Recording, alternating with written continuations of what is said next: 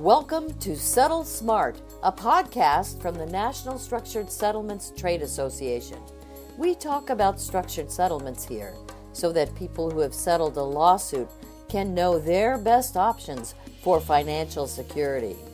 Whether you or a loved one was injured in a car accident, or you were injured on the job, or harassed at work, or suffered from any one of many injuries, emotional or physical, we are here to help and we believe it's your money, so keep it safe. Now we'll turn it over to our Settle Smart podcast host, Executive Director Eric Vaughn. Welcome, everyone. I'm Eric Vaughn. I'm the Executive Director of the National Structured Settlements Trade Association. Today, I'm just thrilled to be here with Amy Bilton and Pat Hindert. Now, everyone knows Pat Hindert, but maybe not everyone knows Amy Bilton. Amy is an attorney here in Chicago. Uh, welcome to both of you. Maybe I'll start with you, Amy. Could you just tell us uh, NAMSAP? What is NAMSAP and what do you do? So, uh, NAMCSAP stands for the National Alliance of Medicare Set Aside Professionals.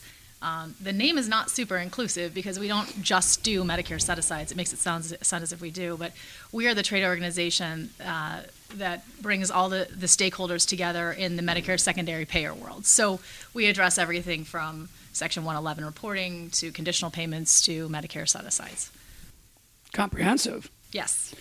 You, mentioned in um, remarks, um, and it was fascinating, um, that the, dealing with CMS and the challenges that you deal with with individuals. You found them fascinating, frustrating, challenging, difficult. You used other words. Um, what's it been like to work through the bureaucratic process and the bureaucrats at CMS representing the interests of NAMSAP members? Well, uh, it's been challenging because I think when I first became involved, uh, which was several years ago, there was a, a, an enormous amount of distrust between CMS and the MSP industry. Um, and, and probably rightly so. I mean, uh, there, you know, we've had people hiding the ball for years, and, and, and and lawyers have been settling cases without even right. considering Medicare, uh, you know, for years and years. So. Uh, overcoming that has been very challenging. So when you walk into a room where you feel like you're the enemy, and you pretty much are, uh, it, it, it uh, brings out something in you. So uh, we've we've actually through the last few years we've become uh, we've become I'm not going to say friends, but we've become much more friendly. And uh, in fact, at the last NAMSAP conference, um, all three of the, the big players, well, three of the four big players were there. One of them was on maternity leave, but three of the four big players were there. And we really didn't talk a lot during breaks about work. We talked about family and we talked about, uh, you know, backgrounds. And we, we, and just like with anything, if you humanize the devil or the, the, the other side, it becomes a whole lot uh, easier to get along and, and, and there's less fighting and it, it's it's been a really enjoyable process for me. Pat, you've been around uh, the NSSTA NAMSAP wars, and I use that term very loosely uh, for years, where we just didn't seem to be able to get along. We couldn't quite see eye to eye, um, and you've worked tirelessly to change that, and I think you have clearly demonstrated incredible leadership bringing the president of NAMSAP to our meeting uh, and, and having the opportunity for us to listen to the agenda, objectives, the goals, and the issues. Um, I don't want you to go back and relive the wars. I guess I'd like you to, if you would, address what do we share? What are our common goals and objectives, and what can we learn and benefit from each other? Eric, actually, although at the top end there hasn't been a lot of direct communication between NASTA and NAMSAP um, between structured settlements and MSAs, and actually between the two organizations, historically there's been a lot of very positive interaction. Uh, as I mentioned in my comments before, we've had a NASTA member that's been president of NAMSAP. We've had multiple members that have been on the board of directors, and structured settlements have played a very important role from the very beginning of MSAs uh, in the uh, uh, in in making MSAs work. Uh, so I think there's always been a very positive interaction. It's just been that for various personality reasons, maybe at the board level, there hasn't been a lot of direct communication. I think with the present uh, organizations of the boards, the, the current leadership with Amy and, and with NASTA's board.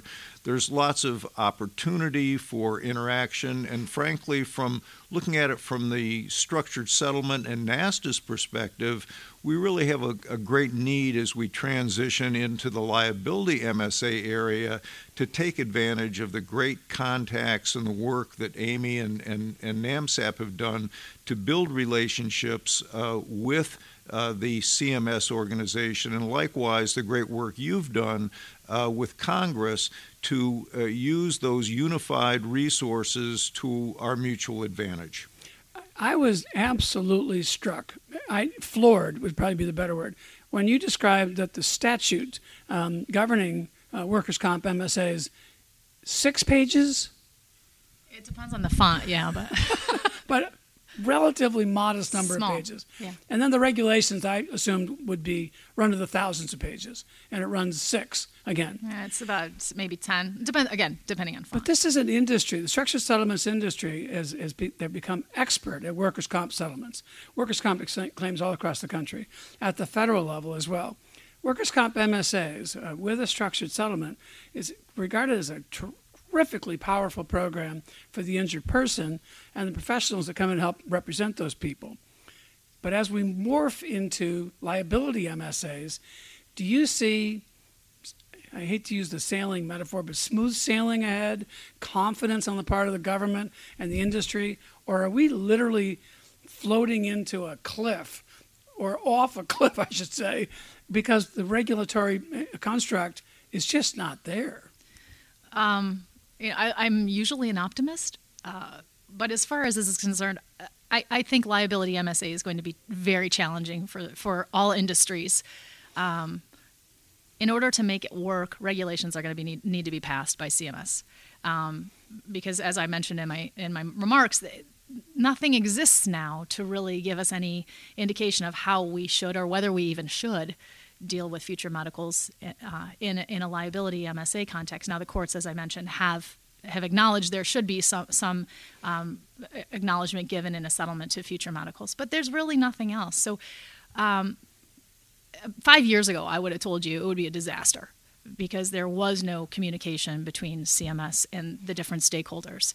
Um, I would say now that is very different. They have reached out to different stakeholders, including CMS, or excuse me, including NAMSAP, and um, we've made it a, a goal to have on our board a variety of, of people from a variety of backgrounds. So we do have um, a NASTA member uh, representing um, the structured settlement community. We have, you know, I represent lawyers. A couple, uh, there are a couple other lawyers on the on the board as well.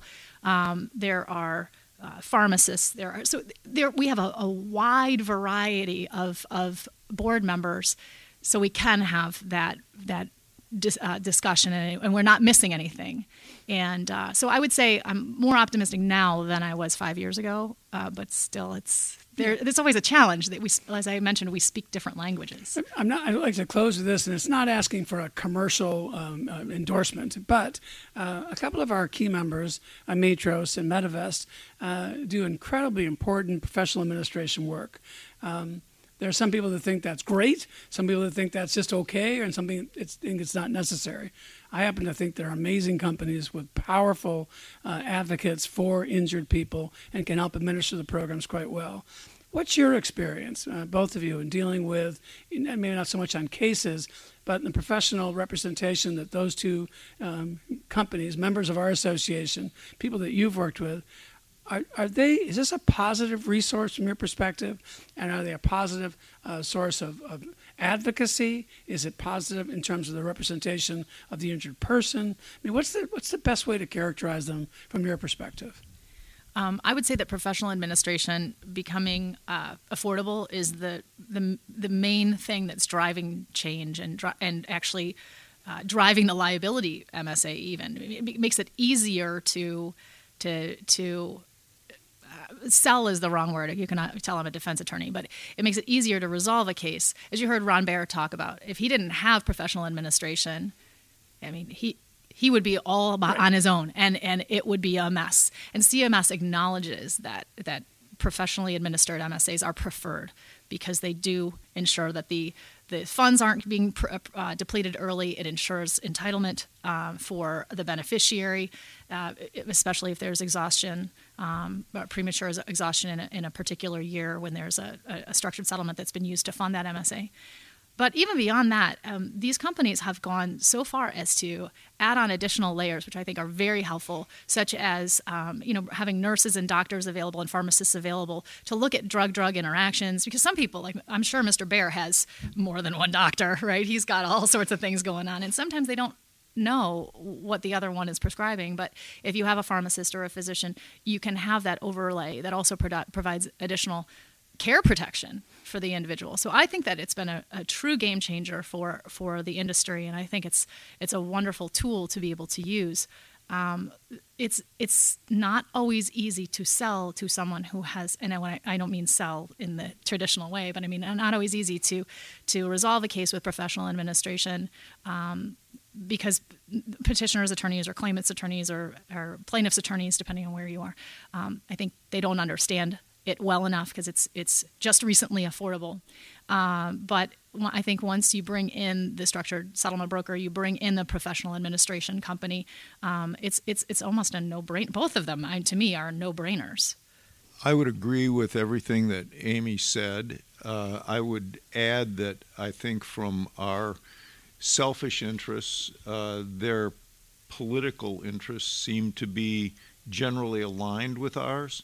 I'm thinking of the direct payment issue where they would be harmed as much as we would be. Uh, and so I think they would be favorably inclined to join us in, in our interests. Uh, I think they bring a lot of uh, creativity, a lot of positive resources. I think they're redefining the back end of the MSP process.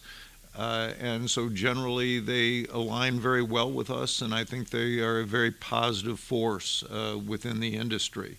Uh, so, uh, I, again, I would agree with everything that uh, Amy said.